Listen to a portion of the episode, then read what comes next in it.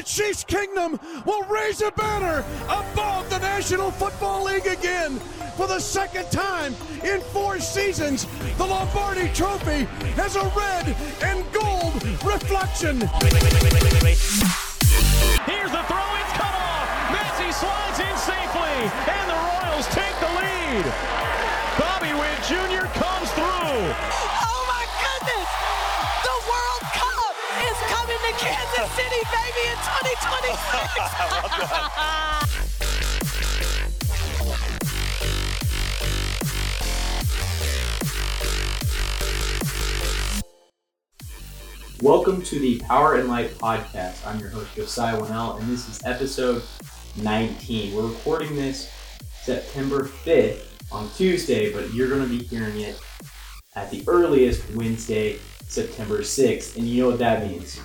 Well, hopefully, at least hopefully you do.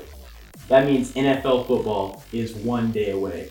We waited for so long, ever since the Chiefs hoisted the Lombardi in Glendale, Arizona. We've been counting down to this day. Thursday night, the Lions versus the Chiefs in Arrowhead. It's going to be great, and we're excited for college football to be back, but also the NFL to officially be back this Thursday. I'm joined by a very special guest to me as a guest host, my father, Rob Wonnell. How are you doing today? Doing great. Happy to be back. Appreciate you having me on the show.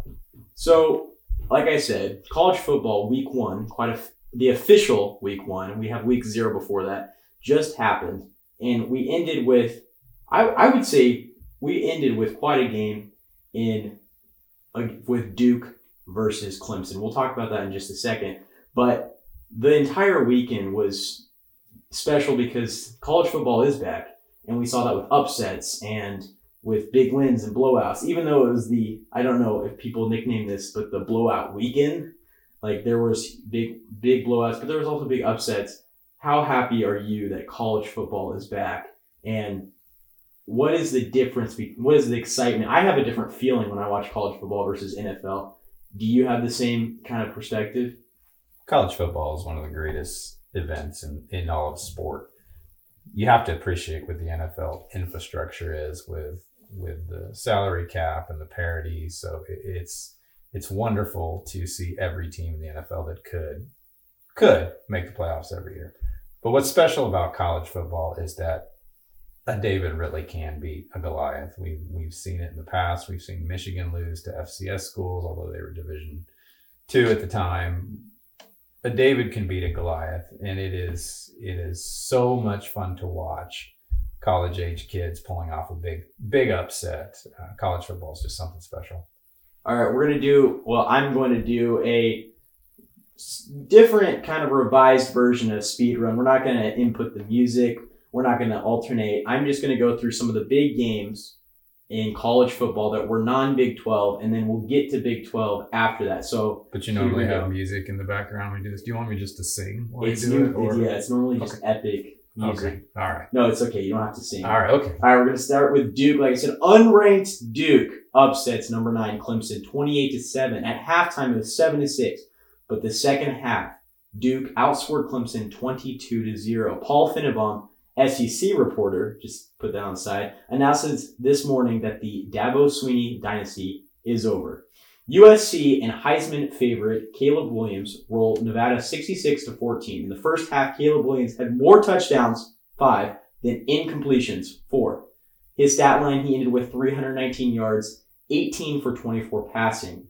The last person to win back-to-back Heisman's was Archie Griffin in 1974 and 1975. Wow, Everybody will be watching to see if Caleb Williams can become the next.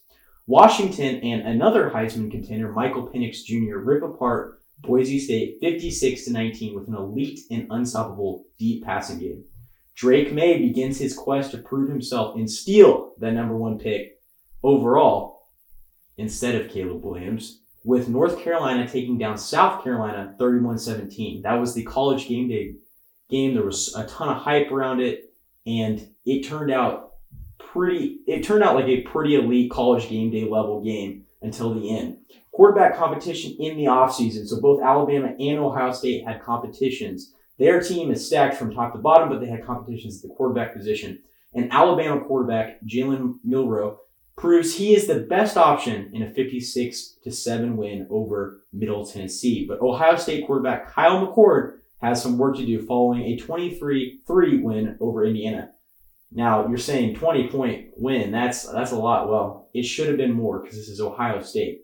And finally, Georgia began their route to a three-peat with a 48-7 win over Tennessee Martin. Dad, I gotta go over to you, and I gotta I gotta ask you at that first one, Paul Finebaum announcing that the Dabo Swinney dynasty in Clemson is over. Do you agree with that comment? Hmm.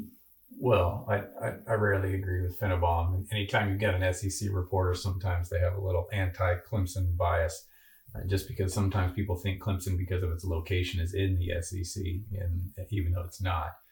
I don't think that the that the dynasty is over. I'm not sure that Clemson and, and Dabo can continue to compete with with the SEC teams and the Ohio States and the Michigans every year. He doesn't have Trevor Lawrence. Um, but uh, he's a good coach, and Clemson's got a storied program. I don't think they're going to be in the CFP every other year or every year. I definitely think, though, he's going to continue to have a top 25 program. So I don't think the dynasty's over, but I don't see a national championship on Clemson's horizon anytime soon. So you probably weren't completely invested in college football this weekend. It obviously was Labor Day weekend lots of family things going on, and I understand that. So that's why I'm going to catch you up on all of the Big 12 games. We're going to do it quick because, yes, this is blowout week. I'm now nicknaming that, even if nobody else is nicknaming it that. That is me. But we're going to start with a non blowout. We're going to start off with probably the biggest Big 12 game of the week with Colorado, future Big 12 in, I don't know, beats number 17 TCU 45 42. We're going to get more into that game in a second, but basically that was Coach Prime's first game, lots of hype behind him. I'm going to share some stats that just blew my mind following the rest of these uh, of these Big 12 scores. BYU shuts out Sam Houston 14 to 0, while West Virginia falls to number 7 Penn State 38-15. But I was impressed with West Virginia's first half. Wyoming takes down Texas Tech in overtime 35-33 and Texas State upsets Baylor 42-31. Those were the two other two big upsets. Houston survives a scare against UTSA 17-14, and Oklahoma State takes care of business in Central Arkansas 27 against Central Arkansas 27-13. Number 20, Oklahoma plays a complete and dominant game on both sides. That's important in blowout week. Uh, versus Arkansas State 73 0. Iowa State beats Northern Iowa to go 1 0 on the season with a win 30 to 9. And number 11 Texas hands Rice a loss. To start out the year as favorites to win the Big 12, they won 37 to 10. Cincinnati blows out Eastern Kentucky 66 13. UCF explodes for 56 points versus Kent State. And K State shuts out Southeast, Missouri State 45 0. And finally, Kansas football survives the scare early, but eventually blows out Missouri State 48 17. Let's go back to that Colorado game. Coach Prime and the Colorado Buffs, his first game, nine months of hype, and they take down number 17 TCU in Fort Worth. Coach Prime's sons, one on the offensive side and one on the defensive side. Shedeur on the offensive side at the quarterback position, and the defensive side was a uh, he's a linebacker safety. But Shedeur, the quarterback, had 510 yards, a Colorado record, and four touchdowns, while Shiloh she, Shiloh had 10 tackles, nine of those unassisted. But I think the stat that everybody has been looking at is not necessarily Prime's kids, it's Travis Hunter, this dual threat offensive defensive player. He had 119 yards receiving and an interception on defense. That was a total, he played a total of 129 snaps. There were 160 snaps in the entire game, and he played 129 of them. I would say don't be surprised if he's the first of many players. There's lots of incredible athletes that are coming out of high school now that can play both sides of the ball, but are encouraged to focus on one. This guy's proving that you can. A lot of people think they can, but you're there are people out there that work like Deion that have a chance to play. And Deion's saying, hey, if they're telling you just focus on one, come over here. It's a recruiting thing. And I don't think this weekend could have gone any better for Colorado football. Is Coach Prime real? Is the Colorado Colorado Buffs real? Are they gonna win a national championship? How far does this go? Well, I can say with absolutely absolute certainty that I don't know. And what I mean by that is we have to look at what we have with TCU. We don't have the team that played for the national championship last year. We do have a good football team. They're well coached. The thing about the Colorado game is it will be iconic in this new landscape of college football that relates to the transfer portal, that NIL deals about in essence, free agency and building a team from scratch. No longer do you have to wait to year three or four until a coach, quote unquote, has his players. That game will be an iconic statement in the, in the paradigm shift in college football as it, as it relates to roster alignment. But I want to talk about Hunter for just a second because his, his performance was absolutely impressive. And that goes back to the recruiting and the flip from Florida State. But you talked about it wanting to be a recruiting tool. You can't take out of the equation the fact that Coach Sanders wants to be in the spotlight. He gave himself prime time as a nickname. Now, Hunter's play not only is a reflection of, of Sanders as it relates to recruiting, but also Deion loves people remembering that he went both ways in the pro game. Uh, he played receiver a lot as a slot back and as a corner. So he likes anything that will remind people of what he did in his playing career. So is Colorado the real deal? I don't know. Uh, I I don't know. I think they've got some talented. I think the most significant stat is that Sanders threw zero interceptions against a pretty good defense in TCU. So clearly they're a good football team. Um, when you win, your players buy in. So if they didn't buy in before this, I think they're going to buy in now. But as it comes to Colorado, um, I think they're a good football team, and and we can't overlook that Deion won at Jacksonville State. Like he, he won as a coach. So um, he might have figured something out. Well, one of the things that I've heard was he's been coaching some of these kids forever. I mean, he's coaching his kids forever, and he loves coaching. He really does. Some people are saying that he's enjoying it more than anything else he's done in his career. And he's been in media and actual in the game he's been playing. Now, Travis Hunter didn't have a touchdown reception, and that's not a big deal. But I think the big thing that you have to look at is he was being guarded by one of the best corners in the nation. And you said that TCU's defense is good, but that allowed, and I think I think this is how Colorado is going to succeed. One defender is not enough because that allowed freshman running back Dylan Edwards to have three touchdowns. He's a running back, and he had 135 yards receiving only on five receptions. That's crazy, and that's just because you know you took a superstar and you shut him down, he had 119 yards, so you don't really shut him down. But that's how Colorado's going to succeed this year when their stars are taken care of. Who else can step up? And he's really been a surprise for them. And I think all of Colorado Buffs Nation hopes that he steps up again. Now, they're going to have their home opener against Nebraska and Matt Rhule. Now, Matt Rhule in Nebraska just lost to Minnesota, so they're 0 1 to start the season. So CFP is obviously probably never on Nebraska fans' minds. But how does this game go? Nebraska's not ranked. So does Deion want to blow them out, or do you think it's going to be a close game? I don't think it'll be close. Minnesota's an okay football team, but Nebraska's got a lot of work to do. The stadium in Boulder is going to be electric. The ticket prices are, are through the roof. And I realize the average age of your audience may not remember, but Colorado Nebraska as a Big A rivalry was a huge rivalry.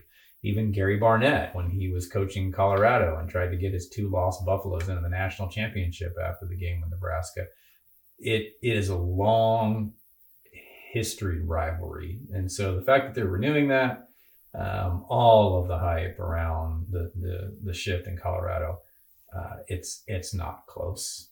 Colorado wins by at least 20. So the hype is real. That how I mean, how far does this go? Because they're not going to win every single game that they play. I just don't understand. Like it's kind of like I mean, we'll get to it, or we talked about last episode, the Jets. Like how far does the hype go? Because people will say that they're champions in everything and everything that they do. Colorado's not going to win every game because if they do, they'll be in the CFP they're not going to win every game. And it goes back to kind of the difference we talked about earlier with college football and the NFL. You talk about the Jets hype. hype will only get you so far in the complexity and the speed of the NFL game. But hype in the sense of this college football game, where Nebraska now, in their practice all week, they're asking themselves, how good is Colorado and how are we going to stop Colorado? But it's going to be the college atmosphere. The stadium is going to be going crazy in one of the most beautiful settings in college football. It's it's going to be the kind of thing where the emotion and the hype of the moment, as soon as Colorado scores, especially if they score quickly, Nebraska will just break because I don't think Nebraska believes they can beat Colorado. You're not going to see that in the NFL no matter how good Aaron Rodgers is, I guarantee you every NFL defense believes they can shut the Jets down. That's true.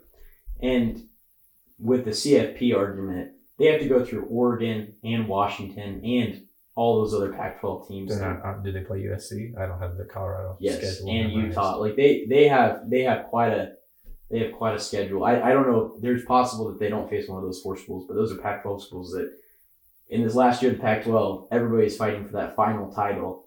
And in reality, it's going to be very difficult for a team that has holes. Colorado is not perfect. They have a ton of holes.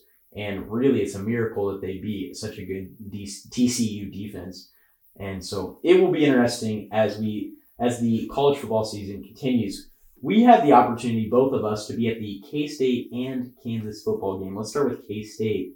I have to ask, running backs it, personally for me, I think the running backs in both games showed out very well, but the running backs at K State showed promise to replace Deuce Vaughn, six round pick to the Dallas Cowboys. And this was led by Treshaun Ward and DJ Giddens. What did you see from the running back room at K State? I saw a gap from Deuce Vaughn because Deuce Vaughn was a special player and he could create things and you couldn't really scheme against him. I think K State. I think K State's a good football team, and I think they're going to have a chance to compete for the Big Twelve championship. I don't think their running backs are dynamic. I think they have an outstanding offensive line. But it's interesting when you look at K State, and by the way, SEMO was a far inferior opponent, which is what happens a lot in week one. The the thing about K State that uh, some of their fans are pretty excited about Avery Johnson, and don't get me wrong, he's fast and and he's a dynamic player. But Will Howard is just a guy that wins football games. And sometimes I think so many people fall in love with their stopwatches and their tape measures, and they can't account for just someone who can win. Will Howard's a winner. So uh, I think K State has a good season, and I think they're in the running in the last couple of weeks to, to win the Big 12. Well, I was going to ask about him because it was a special moment. We were sitting there and I believe K State was up 35 0. The final score was 45 0. And they took Will Howard out of the game. And Avery Johnson came in for his first ever college football snap as a four star recruit.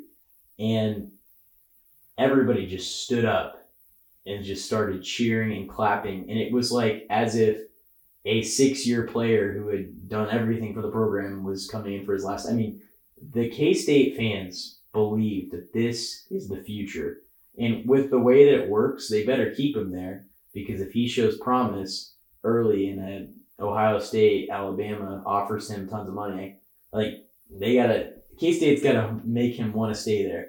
But he showed a lot of promise, I do think, with the running ability. But you're right, Will Howard is quite he's he's a winner, like you said. He, he knows how to win. He knows how to control a football game, and that's what you need from a quarterback. Uh, let's let's go on to Kansas football. So Jalon Daniels, preseason Big 12 Offensive Player of the Year, did not play because of lower back uh, lower back issue. So Bean was in there, and he did really well. I think he, he threw for 20, 22 for 28, 276 yards, and two touchdowns. That's good, but based on me being there, I was not as impressed with the stat. Like the stat line doesn't really show the incompletions and the poor mistakes that he made, similar to the games that he started when Daniels was injured. What did you see from the KU game against um, against Missouri State? So the K State score was not really indicative of how much of a blowout actually occurred on the field. The opposite is true in the KU game. It was closer than the score would tell you. But to give Leipold and Jayhawks credit, they took care of business. I was at Turner Gill's opening game against an FCS team when the Jayhawks lost six to three. Because of their inability to just line up and out athlete the opponent that they should be dominating. So Leipold is obviously a phenomenal coach. The things that Anthony Bean is a good quarterback. He's just not Jalon Jason, Daniels. Jason B. Sorry, Jason Bean. He's just not Jalon Daniels. He he looks good. He's confident. He's definitely got speed. But he had a couple of throws that wide open receivers had to come back and, and the ball almost hit the ground. And you're not going to be able to do that against Big 12 defenses. So I think KU can win with Bean. Um, they could they could compete for the Big 12 title with Daniels. So so we'll see. I will say Missouri State, in my opinion, was a better football team than Southeast Missouri. But um, we're, we'll see. It's going to be a great test this coming week. Both KU and Illinois are the same, in the others getting votes. They're very similar teams, had good seasons last year. We're going to learn a lot this Friday night. Yeah, like you said, I, we had a lot. We have a lot to work on. But the big things that I saw was the defense looked okay in the first half. We should have been steamrolling them, but we weren't. But the big thing for the defense was we had missed tackles, and the main thing was bad communication in the secondary.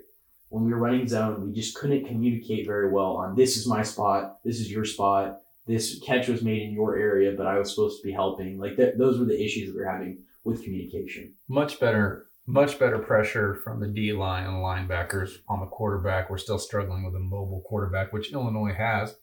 So again, we'll see. It'll be fun. All right, we're going to go on to NFL because NFL is one day away. We're going to finish our four way stop around the NFL with the AFC and NFC West preview. We've gone through all six other divisions uh, over the last month or so, and we're going to finish with my, my personal favorite divisions because, you know, the Chiefs. But we're going to start on the NFC side with Arizona. And I have to add, I have to ask, but I also want to say quarterbacks that are in college football, we were just talking about them. They need to start shopping for houses in Glendale because Kyler Murray is not playing the first four games and it's possibly doesn't play at all, which means a possible tanking, but just drastic, dramatically difficult, horrible, all the words describing the Cardinals season. And if Houston and Arizona do really bad, it is quite possible that Arizona gets their choice at a quarterback, which this is a good quarterback class, and it's going to be the last one for a little while. And they get Marvin Harrison Jr. That would be a pretty incredible spot for them because they have Houston's first round pick. But is it true that Arizona has nothing to look forward to, or do you think they have a chance to possibly be competitive when Kyler Murray comes back? Well, I don't think any team tanks in the beginning of the year. Uh, I do think there's some teams in the last couple of weeks of the season that might tank. The Cardinals are not good even with Kyler Murray, they're just not good.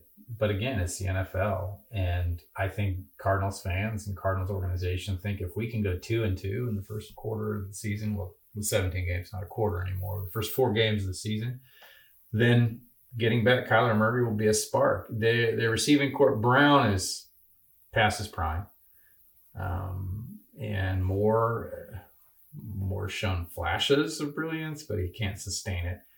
Conner is a serviceable running back. They just they don't have the horses. So even in a league of parity, it's going to be real tough for Arizona to even flirt with 500. So unless they go two and two, three and one, and win their first game back with Murray, it's going to be a long season.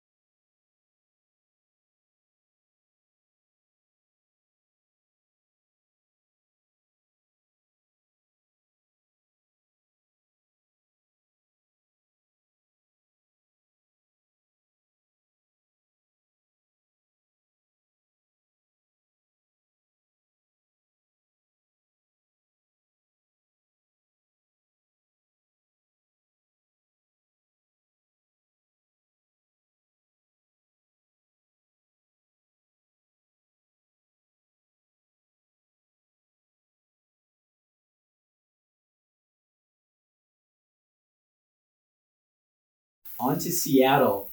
In Seattle last year, they had Geno Smith, who has the best completion percentage out of all quarterbacks. Do you think Geno Smith can put out the exact same season or even top last year's season? No, no. And that's it? Geno Smith absolutely peaked last year, and I I want Geno Smith to do well. I love the story of someone that's been down, even when he showed his immaturity on draft night, walking out of the room. But last night was, or last season was was something special for him, and largely the product of an absolutely amazing receiving core. I don't think he's going to be able to produce that again. I don't think the line's going to give him the time. He doesn't have the agility to, to get outside the pocket and make plays.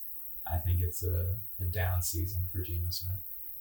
And you mentioned that receiving corps is elite, but that was DK Metcalf and Tyler Lockett. But they went out and the Seahawks added a receiver this year with Jackson Smith-Njigba, who had very limited college experience, with the exception of a phenomenal sophomore year at Ohio State.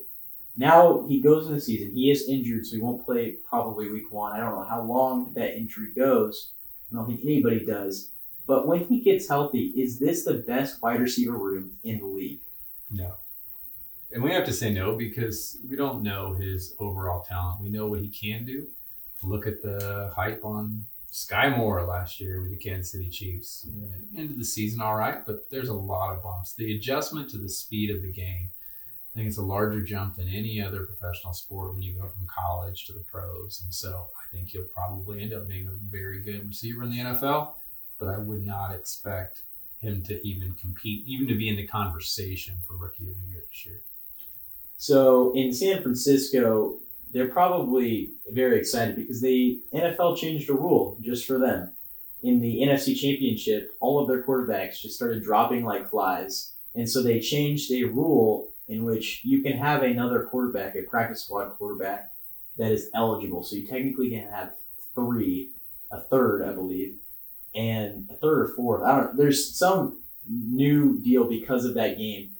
But the biggest question I would say in San Francisco is can Brock Purdy or whoever is in the quarterback position stay healthy? Well, there's no way to know if they're going to stay healthy. I think Brock Purdy showed last year that he can he can win games, just like we talked about Howard at K State. You say that they changed that rule for the Niners. They changed that rule for the NFL. They can call it the Philip Rivers rule because that's who they were talking to about possibly coming in and playing when they didn't know if they were going to have a quarterback. But ultimately, the NFL loves the passing game. The NFL loves the touchdowns. The NFL does not want quarterbacks like Taysom Hill who are going to get behind center and run around a couple of times. And that's what a team has to do if they've lost all three of their quarterbacks. So this new NFL rule ensures that even if it's someone as old and broken down as Philip Rivers, someone's going to be able to come in to throw the ball around. And I'm surprised in that game that McCaffrey wasn't they, they put him in like a wildcat formation, but I wish they would have had, let him pass because he's a good passer. So on to the Rams, and I think the biggest question for them, it's kind of the same San Francisco, is will they stay healthy? And there's no way that you're going to be able to answer that. But what goes right for them, and what could go, possibly go wrong in a two absolutely separate seasons? What goes right for them is as much as I don't really want to like him, McVay may be the second best coach in, in the game right now. And that's what goes right for them. Stafford's year two years ago when they won the Super Bowl was was lightning in a bottle. And not just the numbers he was able to put up, but not having to face the Chiefs in the Super Bowl because of their collapse against the Bengals. They just they just caught lightning in a bottle. They're a good team. And with Donald on the line, even though he's getting older, and when Cooper Kupp's healthy, arguably the second best receiver in the game. Some people would say the best. So what goes right is Cooper Kupp's healthy. Donald has one more season before he really starts to decline in his agility, but I'm not sure Stafford can reproduce what he did. He's he's thrown the ball so much because when he was in Detroit, he just ask anybody that had a fantasy football team in the in the early 2010s and you wanted Matthew Stafford even though the Lions were horrible because he threw the ball so much I think his I think his body and even his mind from a concussion standpoint, I, I think Stafford's hurting. All right, with the 49ers, the Seahawks, the Rams, and the Cardinals, what is your projected order of their projected finish order in the NFC West? Well, I have to go with the Niners to win it. Frankly, I think Shanahan has been knocking at the door for so long. He may be ready to, to break it down. And unfortunately for him, breaking it down may mean may mean a matchup again with the Chiefs in the Super Bowl. But I think he's gonna I think they're gonna win the division. I think they're barely gonna take it, believe it or not, over the Rams. Um, I do think the Rams maximize their ceiling and finish second. Um, I think that the Seahawks are in the conversation for a while, but with Geno Smith's inability to lead them, they finish third, and and I think the Cardinals will finish fifth. So you're saying the Rams ceiling is second place in the division. I think that's a good estimate. All right, on to the AFC West. We've gone through Now we're talking. all the seven division, all the seven other divisions. We're finally to the AFC West. Let's start with Las Vegas. Will the drama ever stop? Question mark. That's my big question. Chandler Jones just posted on his Instagram stories that he got locked out of facilities on Labor Day, which is kind of ironic if you think about it. And he got very frustrated at the head coach, Josh McDaniels, and the GM. There's some issues there. Darren Waller left because of some issues and now is with the Giants. Davante Adams had some issues last year when they benched Derek Carr, and with the same issue, Derek Carr had some issues. He basically left just because he was had so many problems with that coaching staff. McDaniels really needs to show that his culture is worth something because right now nobody likes it. And this most recent issue with Chandler Jones just proves that. So this season needs to be going well for him, and I really don't think it will. But the question is, will the drama ever stop? No. Absent the Madden years, the Raiders are a train wreck of an organization. They always have been. Whether Al Davis is there or his or his family, it's a train wreck. It's a mess of an organization. Uh, Davante Adams is unbelievably talented. Josh Jacobs is a lot better than people give him credit for. We've got a good team. It's a train wreck of an organization. There's no leadership. McDaniels can't win. He he he gets in his own way. Uh, Raiders finish last. I think his years with Tom Brady has kind of given him a big head, and his success on the heels of what Tom Brady did has really changed his perspective on how he coaches. Josh McDaniels and Charlie Weis both have the same amount of Super Bowl wins without Tom Brady. All right, so on to the Chargers, and with the Chargers, Tom, Tom Tele, uh, Telesco, their GM, I think has put together an all-star team. From the position groups to the defense, there are so many stars on this team. This is one of my favorite teams to play with on Madden because they just have so many stars from top to bottom. You know, Justin Herbert, quarterback, Austin Ekeler, running back. They have two, now maybe three with Quentin Johnston, elite receivers. And on the defensive side, they have they have Derwin James and they have Joey Bosa. Like this is an elite all-star team, and yet they can't make they can't make it to the playoffs and win a game. So they can't win a playoff game yet. It's it's kind of like all-star games in like the Olympics. It's the teams that have the most success are the ones that have chemistry. Do you think the Chargers get over the hump this year and finally develop some type of chemistry with this all-star team that they have? I don't know what you're defining as hump. I think they're gonna they're gonna have a good team. They're gonna make the playoffs. You know, it's ironic we just moved from the, a division where we talk about coaches like McVay, Shanahan, and we're talking about the Raiders coach and Staley. And and that's really the issue with the Chargers. If you tell me I can have my own NFL franchise tomorrow and I can have any quarterback I want except Patrick Mahomes, I go with Justin Herbert with the quarterbacks that are available right now he's going to win games. And if Williams can stay healthy, he's got a really good receiving corps. Derwin James is just nasty defensively. And and they're a team that they're a team that nobody wants to play. They're difficult. It really is just injuries are their only limit this year. Injuries and Chiefs. Yeah. In Denver, this is a kind of remade team. This is a new philosophy, new head coach. Sean Payton takes over the Denver Broncos, who were the laughing stock of the AFC West last year, who basically sold the entire farm for Russell Wilson, and he looked pitiful in his first year. Do you think Russell Wilson turns it around this year? And because of that, is Sean Payton to blame in a positive way? So will Sean Payton remake the Broncos and Russell Wilson this year? Absolutely. And that's why I have the Broncos finishing ahead of the Raiders in the division. Hackett viewed Wilson as a savior and someone who would take the team on his back and lead them to the AFC West Championship. Russell Wilson is not that player anymore. Russell Wilson was pretty good in Seattle, but in his early years, especially his Super Bowl, he had the Legion of Boom. He had an unbelievable defense. Sean Payton, while I think gets a little more credit for the Saints win, um, I think people underestimate the real value of Drew Brees being able to take a team on his back and win it. He's a good football coach, and he's going to reshape what Russell Wilson is. And what that is, is he's going to become a game manager. And Russell Wilson, as a game manager, I think they can win some games. I think Jeudy's poised to have a decent season if Wilson's playing the role of game manager. I think the absolute sleeper running back in the NFL is Javonte Williams. I think he's poised for a breakout season. I think if he's healthy, he's an all pro running back this year. And with that, Sean Payton's going to be able to craft that into serviceable, managing games with Russell Wilson. And I think I think they go nine and eight.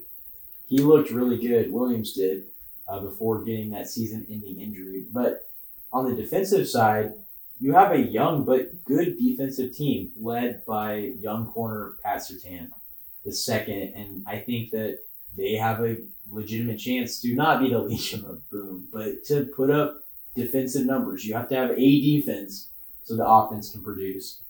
All right, on to the Chiefs.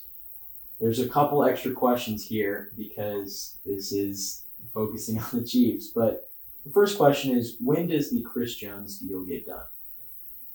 Chris Jones deal doesn't get done. Brett Veach has already moved on, and he hasn't moved on in the sense that he is done with Chris Jones, but he's already viewed, he's already done the math on the salary cap issues, and he understands extending beyond the offer they've made at this point puts the je- puts the franchise in real jeopardy. Brett Veach wants him, Andy Reid wants him, everybody wants him, but Veach, and this is why he's so successful, has understood the market and what the long term forecast is. So while I will argue Chris Jones is the second most important player on this team above Travis Kelce, Um, they're done. They won't reach a deal. Chris Jones will wait. I don't know the mathematical magic reason why he picked week eight, but he's back by week eight and he's part of a Super Bowl run to then on to another team next year. Well, you said you kind of just answered my question. I was going to ask who is the bigger loss, Chris Jones or Travis Kelce? Travis Kelce just hyperextended his knee on practice in practice, and he's questionable for the season opener. So you answered Chris Jones there. I'm guessing is what you were saying. I have to ask if Chris Jones doesn't play, which is now likely. Who do you think on the pass rush side steps up? Naughty. uh, you know the the problem is this, and this, frankly, this is why I think you're going to see a close game in the opener. I know it's the opening game. There's a lot of hype. It's at Arrowhead, but it's going to be close because Chris Jones probably commands 30 to 40% of a defensive coordinator's preparation. You have to figure out how you're going to try to contain Chris Jones. You know you can't one on one him because he'll destroy you. And teams that try to block double team, they try to fill a gap, things that they're just not really putting a second man on him, but they're accounting for him. That frees up so much. Chris Jones is one of the reasons why Nick Bolton is all over the place like he is. You're taking that away, and that's going to be problematic. I know that we may not have Kelce in the game, Uh, I think the Chiefs beat the Lions, but it's going to be a close game. And really, I think the only reason the Chiefs prevail is because the Lions' main corner is out. Can you give me your score prediction on that game? Well, you're not going to see a defensive clinic from either team. So I'll go with 35 31 Chiefs. Okay, close game. So staying with the Chiefs, but moving to the offensive side, over the entire season, who will step up in the wide receiver room? We have no stars, but we have legitimate, good, solid wide receivers from top to bottom. Any of them can be a great wide receiver too anywhere else, but they're playing the wide receiver A, B, C, you know, for Andy Reid. Who in this room will step up this year? No one has to. And the reason why no one has to is a compliment to the ability for Mahomes to play the game. All the receivers for the Chiefs have to do is not step down. When the Tyreek Hill trade came down, it was great news for the Chiefs. Tyreek Hill is an amazing athlete, but the Chiefs didn't need him. And frankly, Mahomes had become a little reliant on just kind of throwing it up and having Tyreek Hill go get it. Last season, you saw, in my opinion, the finest season Mahomes has had because he didn't have that safety valve. He created space. Granted, he got a lot of help out of the backfield with receiving cores, and he's got Travis Kelce. But the point is this Mahomes is going to read the defense, react, and he's going to put the ball where it needs to be. These receivers don't have to make plays, they don't have to step up. They just can't step down when the ball's coming to them. All right. So we had the privilege to be at the first round of the draft this year, as it was held in Kansas City. But over the entire draft class of 2023 for the Chiefs, who do you think will be the poster child of this draft for Brett Veach? Felix. Not just because he's first, not just because he's local. I think he I think he fills a need. I think he can solidify a defense. I think he's hardworking. Uh, I think he's going to be here for a while. And uh, I think without a doubt, Felix. Well, I agree with everything he just said. As you watch the game and as you watch the first couple weeks of the Chiefs, don't expect him to be getting two sacks a game. He is going to be playing a very conservative role and is probably not going to get a large percentage of snaps just because of the situation he is in. But as the season goes on, like Karlaftis last year, you're going to start to see him more, and you're going to start to see how athletic and how good he is. And I'm really excited to see what he can do for our team this year. All right, let's finish out this AFC West preview with your projected finish of these four teams Kansas City, Denver, Los Angeles, and Las Vegas. And I think if you listen to how I've categorized them, I've already answered that. I think the Raiders come in last, the Broncos move up to third, the Chargers are nipping at the Hills for second, and the Chiefs win the division again. All right, let's finish out this show. I'm going to give, I'm going to start a new segment. I feel like this is going to be a fun one. It's kind of fun for me because this, you know, there's a lot of football going on. There's a lot of NFL games, a lot of college games that are going on all at once. But I decided to pick six, uh, six games over this upcoming weekend, September 8th through September 11th. And if you're not really sure which games to watch, here are my top six games that you, if you have time to, should watch.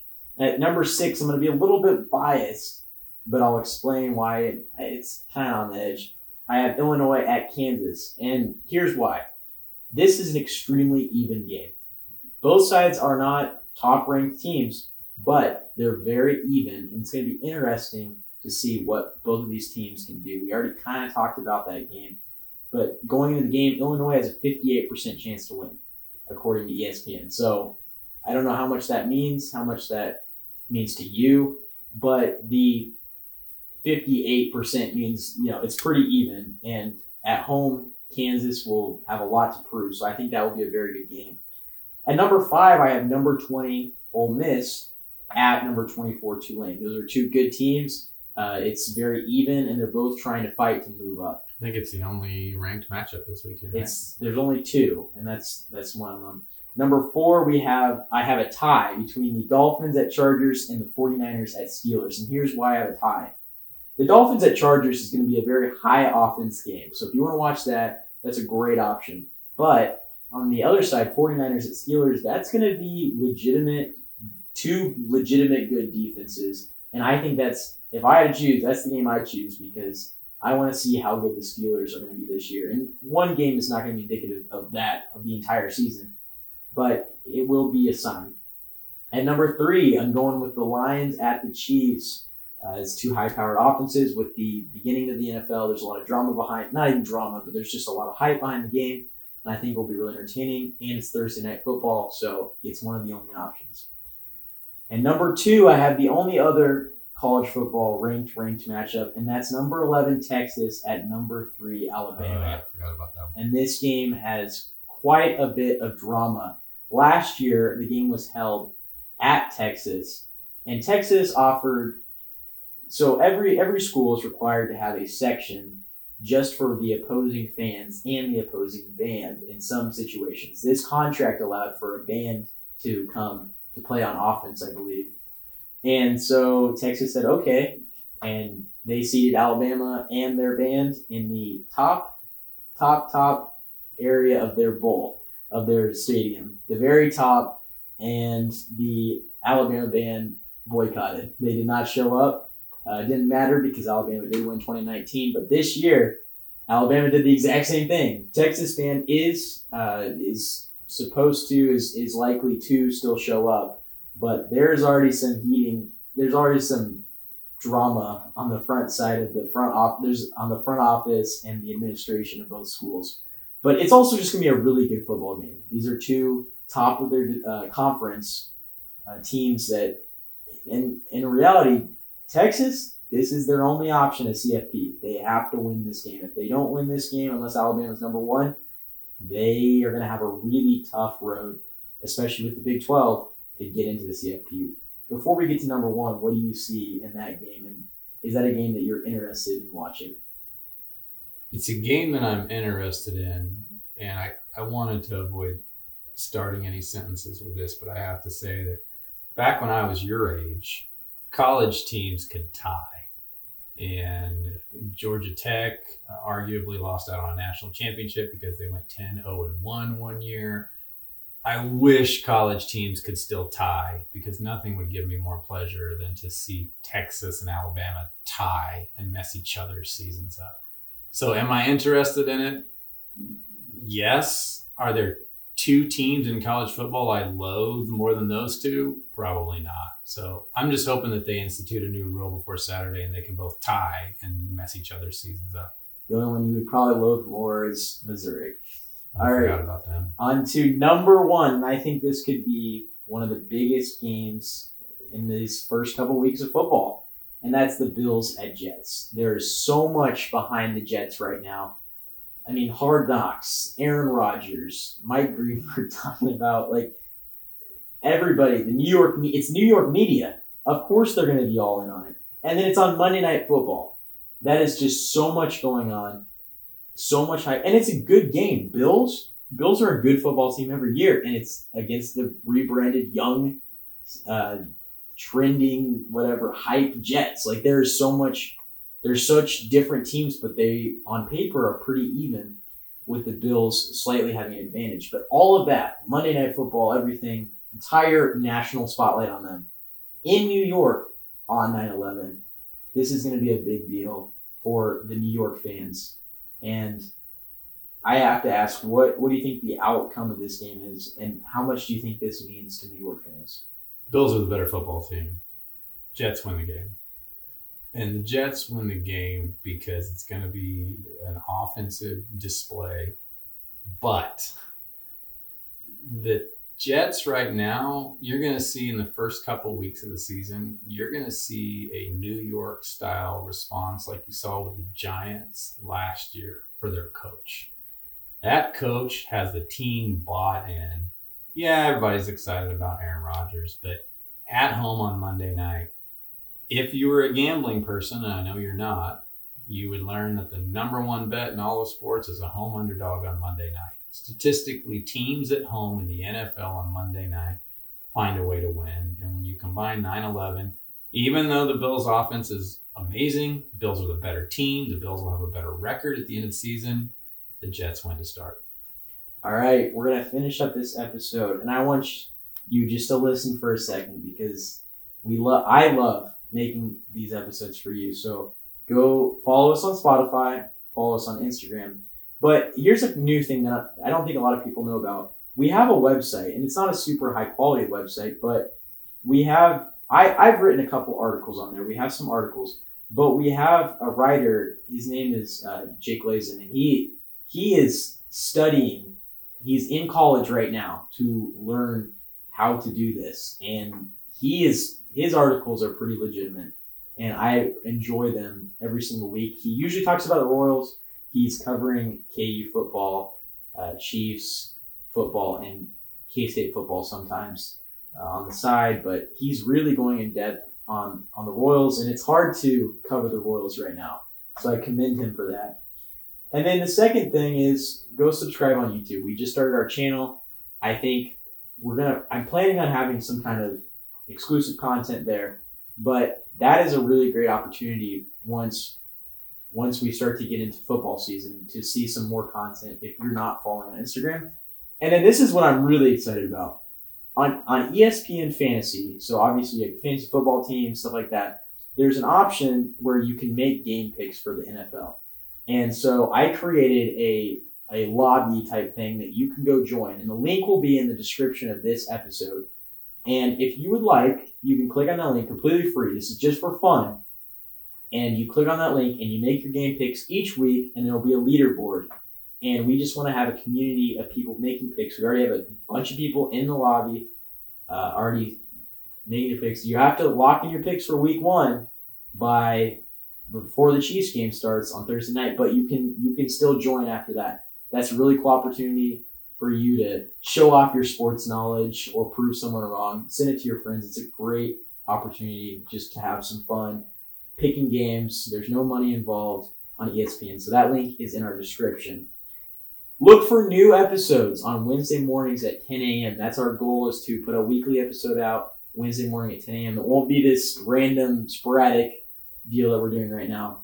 Uh, so look for that. All right, so Jude's not here, so I'm going to give you. I'm going to take over a quote of the day, and this is I had to go with a football quote, and I yes, I just googled this. It wasn't something special or spoke to me, but here we go. So as you're watching the games, remember this quote: "The amazing thing about football is that after a while, you become more than a team. You become brothers, and out there on the field, brotherhood is a stronger force than any team." Ben Husband via Google. So I thought that quote was cool, and I thought that was a good option as we head into week one of the NFL. So we will see who can come together as a brotherhood through this week in the entirety of this season. Football is back. Enjoy it.